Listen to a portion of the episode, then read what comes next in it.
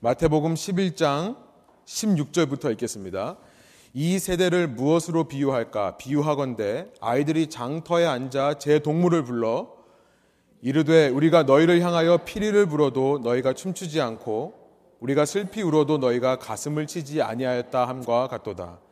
요한이 와서 먹지도 않고 마시지도 아니하매 그들이 말하기를 귀신이 들렸다 하더니 인자는 와서 먹고 마심에 말하기를 보라 먹기를 탐하고 포도주를 즐기는 사람이요 세리와 죄인의 친구로다 하니 지혜는 그 행한 일로 인하여 옳다함을 얻느니라.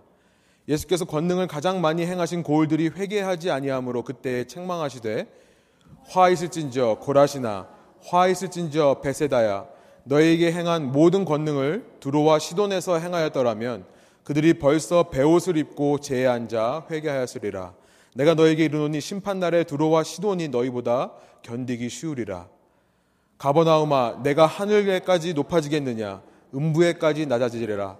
내게 행한 모든 권능을 소돔에서 행하였더라면 그 성이 오늘까지 있었으리라. 내가 너에게 이르노니 심판 날에 소돔 땅이 너보다 견디기 쉬우리라 하시니라. 그때 예수께서 대답하여 이르시되 천지의 주제이신 아버지여 이것을 지혜롭고 슬기 있는 자들에게는 숨기시고 어린아이들에게는 나타내심을 감사하나이다. 올소이다 이렇게 된 것이 아버지의 뜻이니이다. 함께 읽겠습니다.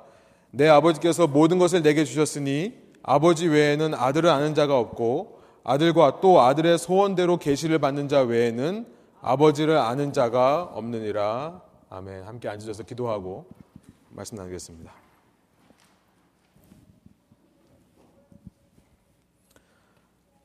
주님 이 시간 함께 해주셔서 말씀을 전할 때에 이 말씀을 사람의 힘으로 전하지 않도록 인도해 주시고 성령께서 주시는 지혜와 능력으로 감당할 수 있도록 인도해 주시며 이 말씀을 받을 때에 이것을 사람의 말로 받지 않고 사람이 기록한 말로 받지 않고 주님의 음성으로 받을 수 있는 저희의 열린 귀 될 수 있도록 주께서 함께 하여 주십시오.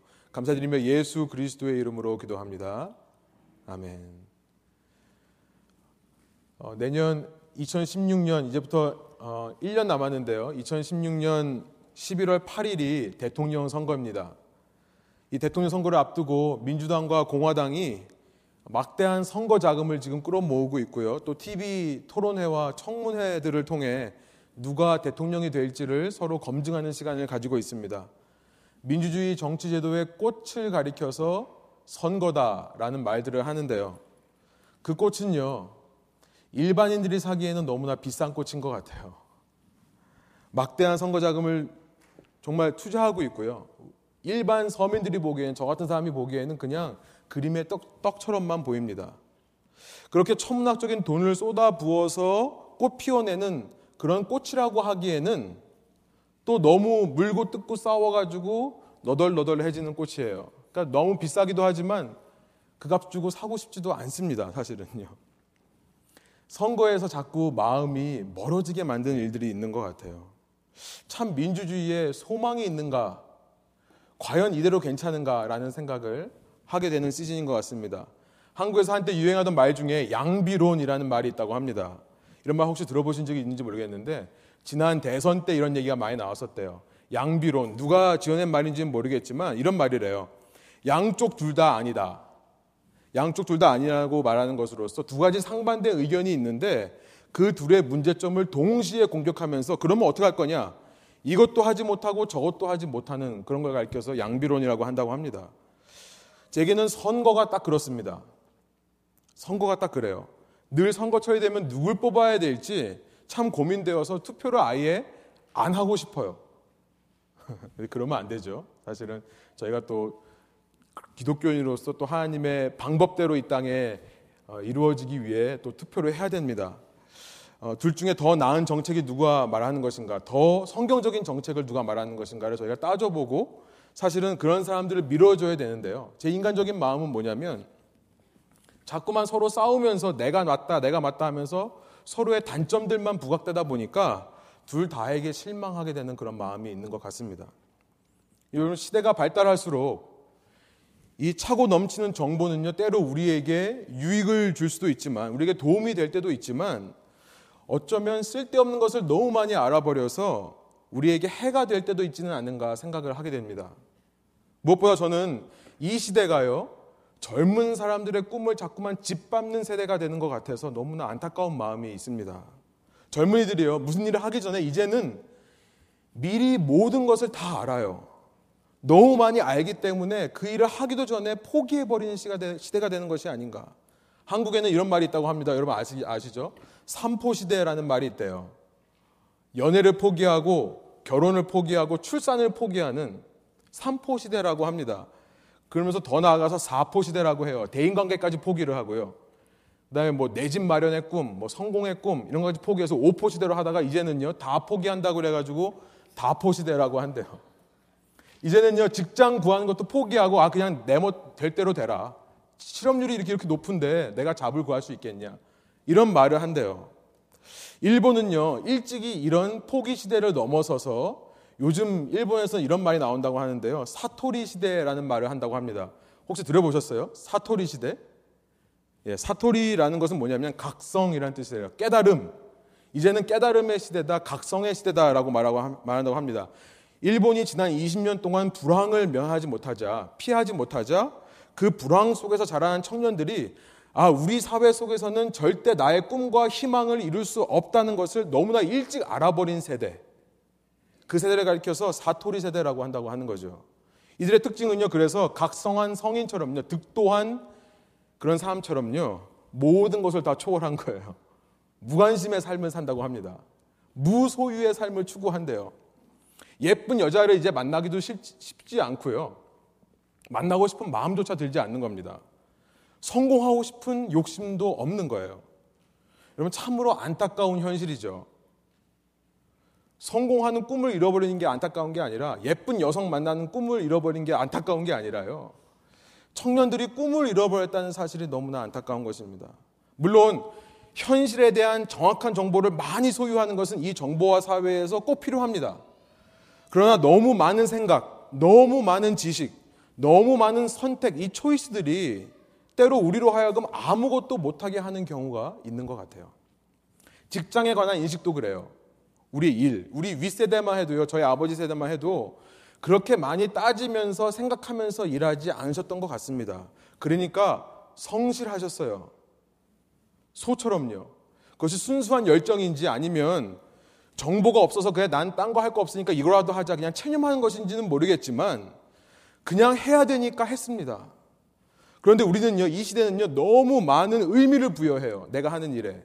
물론 의미 부여하는 게 좋습니다. 중요합니다. 그러나 너무 많이 부여한다는 거죠. 너무 많은 정보를 가지고 내가 이게 아니라도 얼마든지 하고 살 게 있는데 다른 수많은 선택들을 알다 보니까 이것도 하지 못하고 저것도 못하는 성실을 상실한 시대가 되는 것이 아닌가. 라임이죠. 성실을 상실. 예. 대인관계도 마찬가지라는 거예요. 예, 웃으시라고 하는 거예요. 대인관계도 마찬가지입니다. 너무나 많은 것을 고려해요. 이제는요, 젊은 세대들은요, 눈에 콩깍지 씌워서 사람 사귄다는 말은 이미 지나간 겁니다. 요즘은 눈에 현미경을 달고 다니는 것 같아요. 너무 많이 따지고, 너무 많이 생각하고, 너무 많이 준비하기 때문에 결혼이 자꾸만 늦춰지고 있는 시대예요. 제가 말씀을 정하기 전에 이렇게 사회에 대한 제 체념을 막 쏟아놓는 이유가 뭐냐면요. 오늘 본문에서 예수님께서 말씀하시는 이 세대라고 하시는 그 모습이 마치 우리가 살고 있는 이 시대의 모습과 너무나 비슷하다는 생각이 들기 때문입니다. 우리 16절부터 17절 한번 한 목소리로 읽어보겠습니다.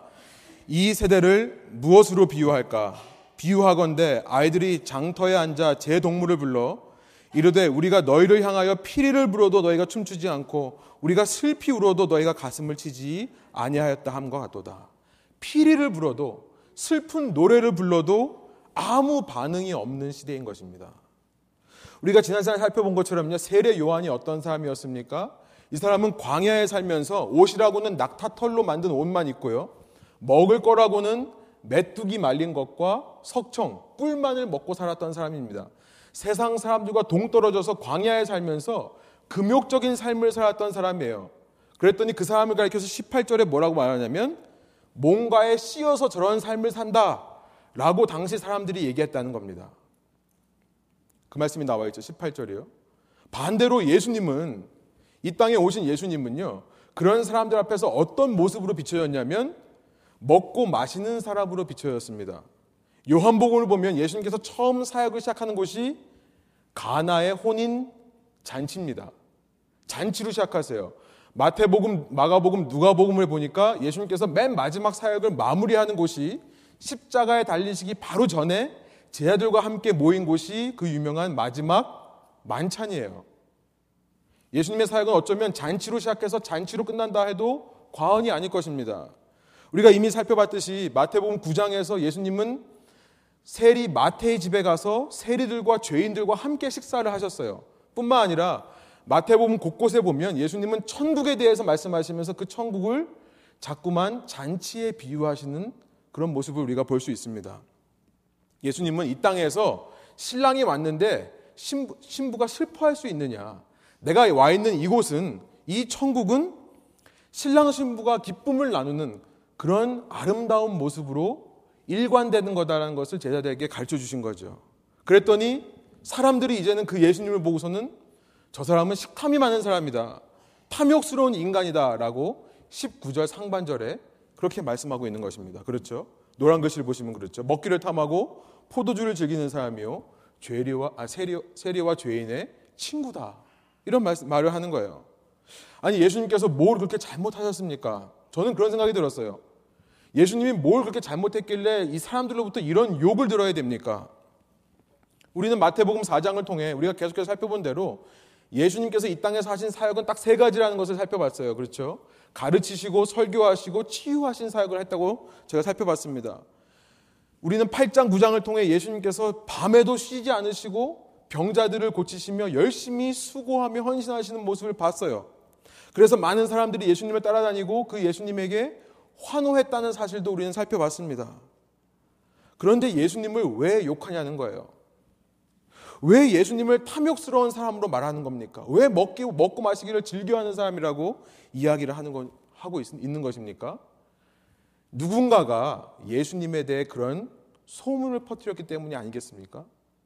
아, 예수라는 사람이 있는데 먹고 마시기를 즐겨 하더라. 세리와 죄인들의 편에 서가지고 로마 정부의 앞잡이처럼 친일파처럼 살더라. 이런 얘기를 했기 때문이 아니, 아니, 아니겠냐는 거예요.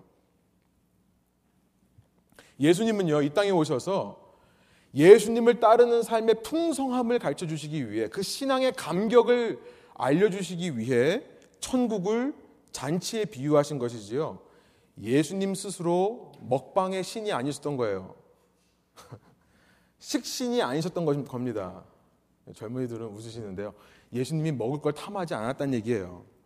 예수님은 그런 천국의 풍성함이 종교 지도자들만이 아니라 죄인들에게도 얼마든지 임할 수 있음을 말씀하시기 위해 당신 자신은 이 땅에 병자들을 고치기 위해 오신 의사라는 것을 알려주시기 위해 세리와 죄인들과 함께 식사를 하신 것이지요.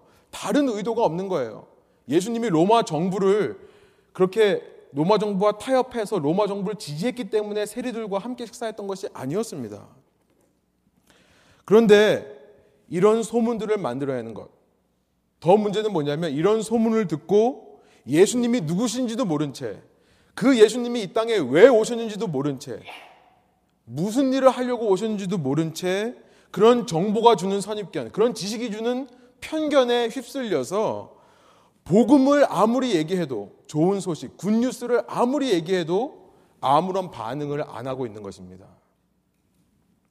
어쩌면 우리 시대가 딱 이런 시대 같다는 거예요. 주어들은 지식과 소리 소문이 참 많습니다. 그렇기 때문에 사람들은 점점 더 비판적이 되고 회의적이 되어서 아무것도 안 하고 혼자 앉아서 혼자만의 세상과 혼자만의 시간에 갇혀 있는 거예요. 이 시대에서 길러지는 다음 세대를 보면요. 참 소망이 없는 것 같습니다. 이제는 적극적으로 사람들과 만나서 사람들과 interaction 하기보다는 혼자 컴퓨터 앞에 앉아서 가상의 세계, 그 가상이 드라마건, 영화건, 쇼건, 온라인 게임이건, 소셜 네트워크건, 그 가상의 세계에서 사람들을 만나는 것이 더 즐거운 세대가 되어버린 거죠. 거기서 비판하고, 거기서 얼마든지 목소리를 내지만, 정작 만나면요, 사람과 사람을 눈 마주보고 얘기하는 법을 몰라요. 여러분, 무엇보다 이 본문은요, 세상에 대해 지금 말씀하시는 거라기보다는 사실은 예수님에 대해 말씀하시는 거라 생각합니다. 이 미디어를 통해 이렇게 소리 소문이 많아진 세대예요. 소문을 통해 예수님에 대한 수많은 편견과 선입견이 있기 때문에 실제 성경에서 말씀하시는 예수가 누군지, 그가 나를 위해서 어떤 일을 하셨으며 그 일을 왜 하셨는지는 관심이 없는 거예요. 그냥 그 소문을 듣고 선입견을 가지고 말만을 하기를 좋아하는 예수님에 대해 욕하는 것을 즐거워하는 세대가 된 것은 아닌가 생각이 드는 것입니다. 여러분, 왜 이런 반응이 있는 걸까요? 예수님은 그토록 열심히 사역하셨는데, 자신을 내어주며 헌신하셨는데, 왜 사람들은 예수님을 욕하고, 요한복음 6장 66절에 보니까 666이에요. 6장 66절에 보니까 하나씩 하나씩 예수님을 떠나게 되는 걸까요? 왜 예수님의 그 섬김의 사역에 대해서 이렇게 무반응, 아무 반응이 없는 것입니까? 왜 귀가 있는데 누구는 듣고 누구는 듣지 못하냐는 거예요. 오늘 본문 19절 후반절이요. 우리가 읽지 않은 19절 후반절이 그 질문에 대한 첫 번째 해답을 주신다 생각합니다. 이렇게 사람들의 무반응에 대한 예수님께 반응은 어떤 것인가? 첫 번째로 뭐냐면 우리 한 목소리 한번 읽어볼까요? 19절 후반절입니다. 지혜는 그 행한 일로 인하여 옳다함을 얻느니라. 귀가 있어도 못 듣는 이유, 그것은 지혜가 없기 때문이다라는 것을 말씀하시는데요. 그 지혜란 뭐냐면 행함을 통해 인정되는 것이 지혜다라는 말씀을 하시는 거예요. 이것이 중요합니다. 행함을 통해 옳음이 증명되는 것이 지혜다. 자꾸 말만 하지 말고 주저앉아서 생각만 하지 말고 액션을 취하는 것. 그 액션을 통해 옳은 것, 틀린 것이 드러나는 법이지 머릿속 생각만으로 지식만으로 옳고 그른 것이 결정되는 것이 아니라는 사실을 말씀하고 있는 것입니다. 자꾸 미래를 걱정하고요. 다른 경우의 수를 찾기보다 현재에 맡겨진 것에 액션을 취하라는 거예요. 저는 그런 의미라고 생각합니다. 내게 지금 맡겨진 일에 충실하라는 거예요. 그러면 내 미래, 미래가 보장되는 것입니다. 미래에 대해서 자꾸 걱정하고 근심할 필요 없는 것입니다. 인간관계도 마찬가지예요. 점점 더 결혼에 대한 생각이 없어지고요. 요즘 남자들이 연애에 대해서 점점 생각이 없어진다는 기사를 읽은 적이 있습니다. 여성을 만나도 이제는 가상의 공간에서 만나는 것이 즐겁대요. 무슨 뭐 걸그룹을 본다거나 뭐 인터넷 포노그래피를 본다거나 가상의 공간에서 얼마든지 여자를 만날 수 있기 때문에 실제 삶에서 데이트를 하는 것이 이제는 귀찮거나 두려워지는 시대라고 하는 기사를 읽은 적이 있습니다. 대인 관계에서 어떻게 우리가 풀어가야 되는가? 다른 길이 없다는 거예요. 책으로 배울 수 있는 내용이 아니라 직접 부딪혀야 된다는 거죠. 행함이 있어야 된다는 거예요. 사람들과 모여서 때로는 안 좋은 말이라도 주고받으면서 때로는 조언을 주고받으면서 나의 인격이 형성되는 것이고 사람들을 상대하고 사람들을 이해하게 되는 법도 배우게 되는 것입니다. 그러나 다시 말씀드리지만 오늘 본문은요, 이런 세상사에 대해서 말씀하시는 것이 아니라 예수님에 대해 말씀하시는 거라 생각합니다. 예수님에 대해서 이렇다 저렇다 따지고 판단하고 생각하기 전에 행함을 하라는 거예요. 예수님을 실제로 따르라는 것입니다. 따르라는 거예요. 여러분 우리가 마태복음 4장에서 봤지만 예수님께서 베드로를 처음 부르실 때 또 베드로의 형제였던 어, 누구죠? 어, 안드레를 부르실 때 또 요한과 야고보 형제를 부르실 때 마태, 세리 마태를 부르실 때 예수님께서 하신 한마디 말씀이 무엇이었습니까? 나를 따르라 라고 말씀하셨어요. 따르라. 여러분 중요합니다. 예수님께서 그들에게 처음 하신 말씀은 우리의 예상과는 달리요. 나를 믿어라가 아니었어요. 그렇죠? 아니, 알지도 못하는 사람을 어떻게 믿습니까? 예수님은요, 나를 따라오라라고 말씀하시는 거예요. 먼저 액션을 취하라는 거예요. 저는 그 이유를 이렇게 확신합니다. 예수님 생각에는요, 너희가 나를 따라오다 보면 반드시 나에 대한 믿음이 생길 것이다. 확신하셨다고 믿습니다. 여러분, 예수님을 따라가면서 그가 하시는 말씀을 듣고 그가 하시는 행동을 보면서 제자들은 믿음이 생겨가게 되는 거예요. 아, 이 사람이 정말 우리의 구원자가 맞구나. 이 사람이 약속했던 메시아가 맞구나라는 믿음을 갖게 되는 것입니다. 우리가 누구, 누구에게 믿음을 정할 때도요, 최소한 예수님이 누군가에 대해서 소개는 하고요, 최소한 그를 따라 산다는 것이 어떤 삶의 모습으로 사는 건지를 보여준 다음에 믿으라고 해야겠죠. 무턱대고 예수 믿으라고 말할 수 없는 것입니다. 여러분 이 자리에 혹시 내가 아직 예수님은 못 믿겠다 하시는 분들이 있다면요. 내 생각만으로 남에게 전달받은 그런 선입견과 소문만으로 예수님은 믿을 수 없겠다, 믿기 힘들다라고 생각하시는 분이 있다면, 혹은 내가 직접 경험하긴 했지만, 아, 교회에 가보긴 했지만, 예수님을 경험한 게 아니라 예수님 주위에 있는 사람들을 경험해 놓고 그들을 통해 예수님에 대한 선입견이 있어서 신앙을 주저하시는 분들이 있다면, 이것도 아니고 저것도 아니다, 아무것도 안 하겠다 생각하시는 분이 있다면요. 먼저 예수님을 믿고 따라가는, 아, 먼저 예수님을 따라가는 삶을 시작해 보시길 바랍니다. 그러면요, 따라가다 보면 믿음이 생기는 거예요. 신앙이란 간단합니다. 복잡하고 어려운 게 아니에요. 함께 걷는 거라 믿습니다. 꾸준하게 교회 공동체를 통해서요, 그 길을 함께 걸어가 보시기 바래요. 여러분, 이미 믿음이 있다고 하시는 분들, 이 자리에 나는 신앙이다라는 마음으로 오신 분들이 있다면요, 우리가 예수님을 믿는다고 해놓고 우리의 삶에서 행하지 않는 이유는 무엇인가 생각해 보기 바랍니다. 어쩌면 우리가 소유한다고 했던 그 믿음이라는 것은 예수님을 따르는 것과는 전혀 상관없이 그냥 덮어놓고 믿는 거라고 생각했기 때문에 이런 현상이 일어나는 것은 아니냐는 거예요. 처음부터 내가 믿는다라고는 했지만 예수님과 하루하루 매 시간, 매 순간마다 동행하는 삶을 사는, 사는 것에 헌신하고 결단하고 신앙생활을 시작한 것이 아니라면요. 여러분, 그런 믿음은 자기 최면일 뿐입니다. 지금부터라도 예수님을 진짜로 따라가시는 길을 걸어가시기 바랍니다. 믿음은 행함이라는 거죠. 그리고 그 신앙생활의 지혜는요, 행한 일로 인해 옳다함을 받는 것임을 기억하시기 바랍니다. 아는 것이 아니라, 개념이 아니라, 행한 것으로 옳다함을 받는 것. 그래서 첫 번째 포인트. 이렇게 무반응을 보이는 사람들에 대한 예수님의 반응 첫 번째는 뭐냐면 행함으로 지혜를 회복하라는 메시지를 주시는 줄 믿습니다. 첫 번째예요. 행함으로 지혜를 회복하라는 거예요. 이렇게 반응이 없는 사람들, 귀가 있어도 듣지 못하는 사람들을 향한 두 번째 처방은 뭐냐면 예수님의 두 번째 처방은요. 회개라는 것입니다. 다른 말로 말하면 자기 부인이라고 할 수 있어요. 한번 써보시기 바래요. 자기를 부인함으로, 자기 부인함으로, self denial, 나를 부인함으로 회개하라는 메시지를 말씀하십니다. 이것이 20절부터 25절까지 나와 있는 예수님의 메시지라 생각합니다. 우리 한번 20절과 21절 한 목소리로 한번 읽어볼까요? 함께 읽겠습니다. 예수께서 권능을 가장 많이 행하신 고울들이 회개하지 아니하므로 그때에 책망하시되 화 있을진저 고라시나 화 있을진저 베세다야 너에게 향한 행한 모든 권능을 두로와 시돈에서 행하였더라면 그들이 벌써 베옷을 입고 제에 앉아 회개하였으리라. 고라신이라는 마을은 예수님께서 지금 계신 가버나움 북쪽으로 약 걸어서 한 시간도 안 되는 가까운 마을입니다. 베세다라는 마을 역시 이 가버나움 인근에 있는 마을인데요. 가버나움 동쪽 동북쪽에 있는데 요단강과 갈릴리 바다가 만나는 곳에 있는 도시입니다. 성경에 기록되어 있지는 않지만요. 지금 예수님 말씀하시는 거 보니까 예수님께서는 이 가버나움과 고라신과 베세다라는 이 세 마을에서 가장 많이 사역하신 것으로 우리가 이해할 수 있습니다. 그렇죠? 20절에 그렇게 말씀하시죠. 가장 많이 일을 하신 곳이 회개하지 않더라라는 거예요.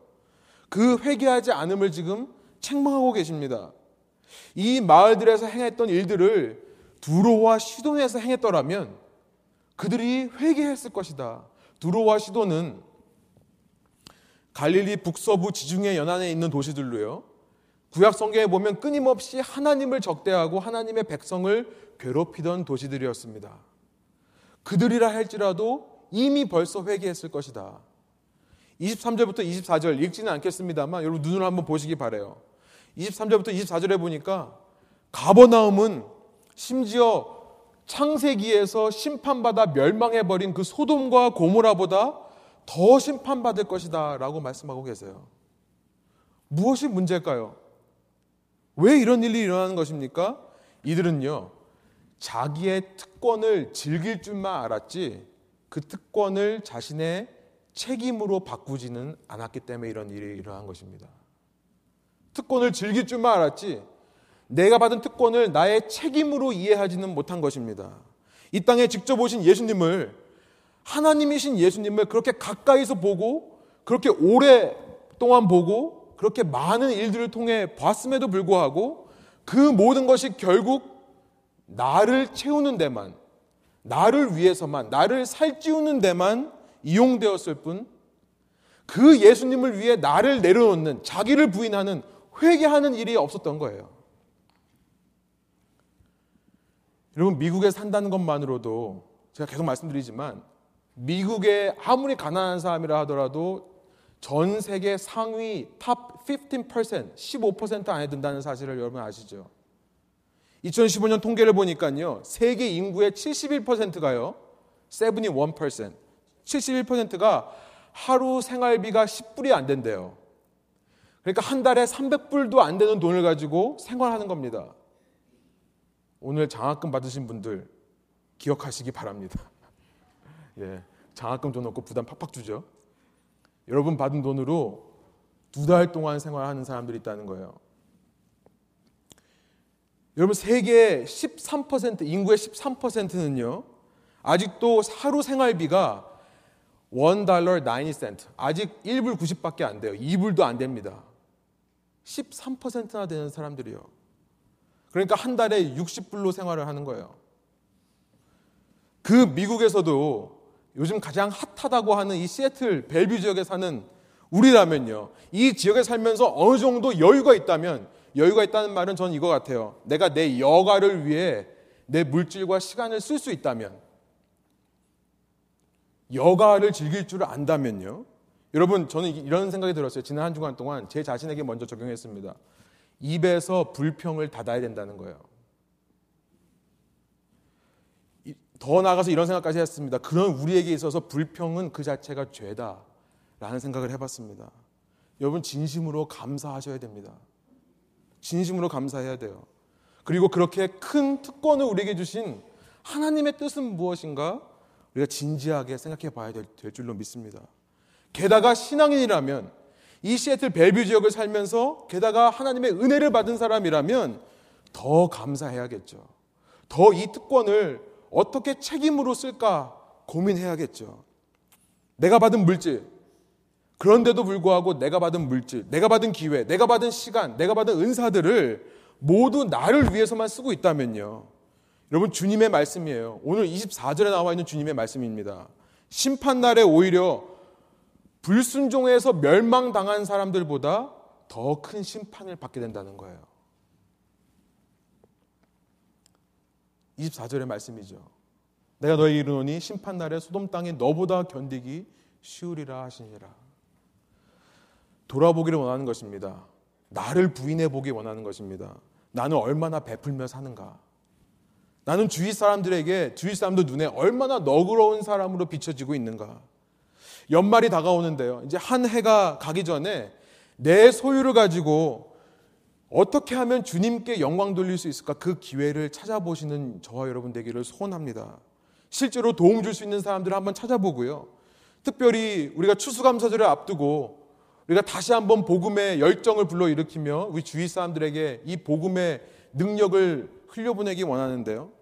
내가 품어야 될 사람이 있다면 이제부터라도 구체적으로 말로만이 아니라요.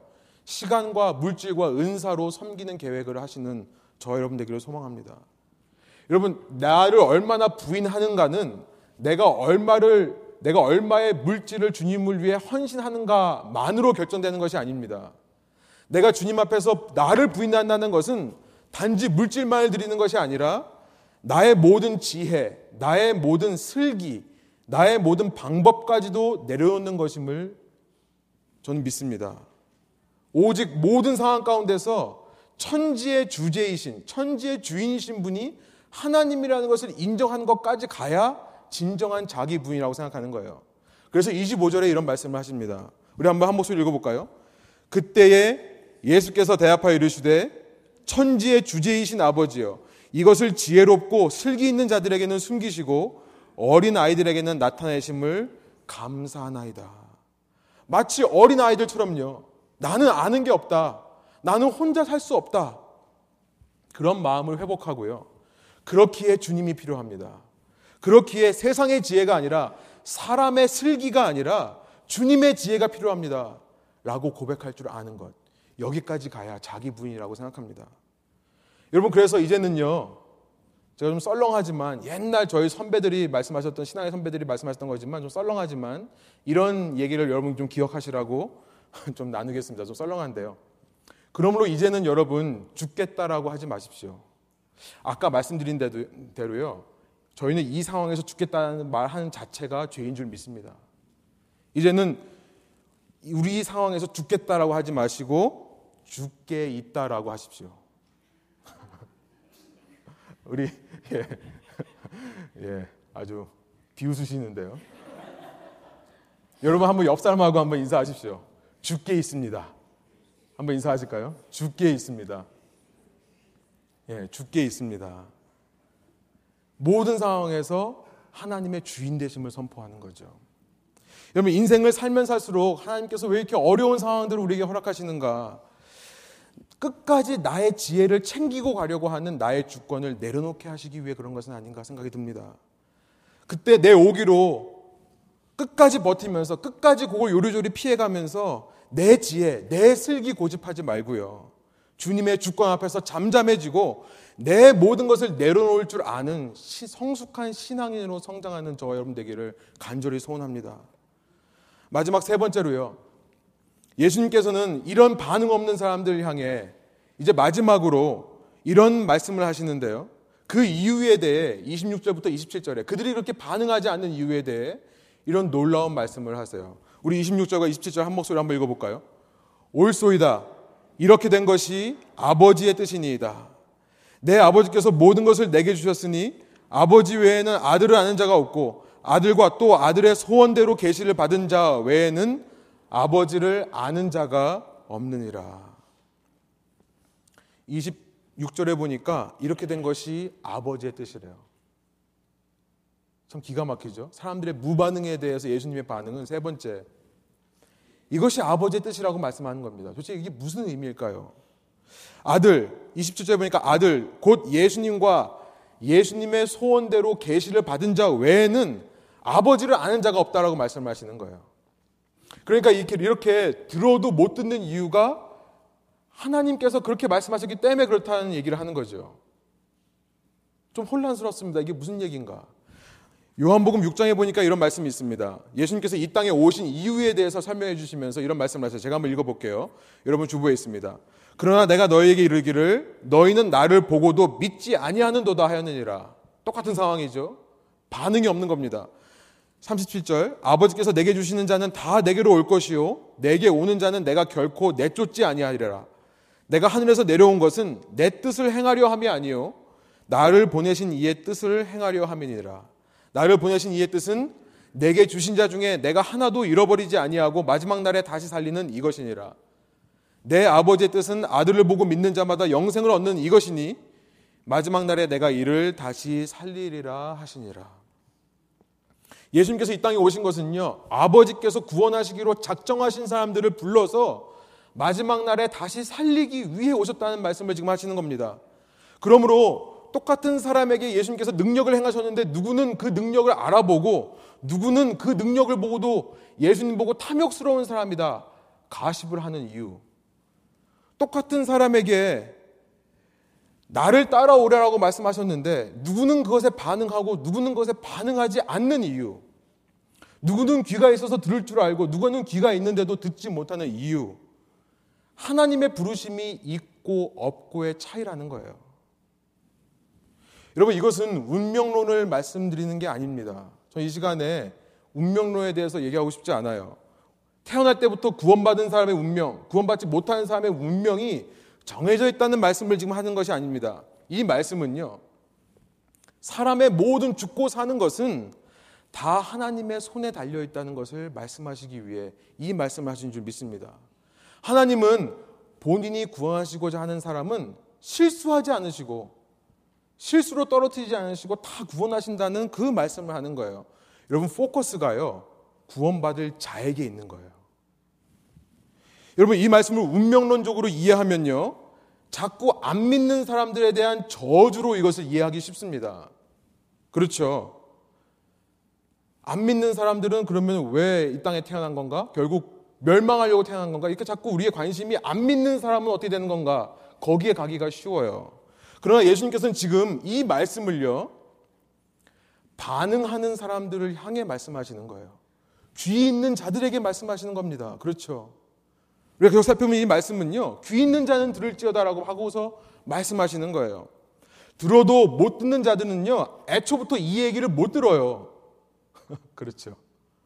이 말씀이 무엇, 무엇인지도 몰라요. 예수님은 믿지 않는 자들을 저주하려고 이런 말씀을 하시는 것이 아닙니다. 그렇죠. 모든 예정론은요, 여러분 이거 기억하시기 바래요. 모든 예정론은요, 구원 못 받는 사람을 저주하려고 있는 것이 아니라 그 반대예요. 믿는 사람을 더 신앙에 굳게 서게 하기 위해 예정론이 있는 줄 믿습니다. 예수님은 이 말씀을 듣고 지금 반응하고 있는 귀 있는 자들에게 말씀하시면서요. 이런 얘기를 하는 거예요. 설교를 정리해 보자면요. 이런 말씀을 하시는 겁니다. 여러분 지금까지 다 헷갈리셔도 요것만 들으시면 돼요. 그래 어쩌면 이 말씀을 듣고 내 속에 아 그래 내가 예수님을 한번 따라가 봐야겠다 라는 생각이 든다면요.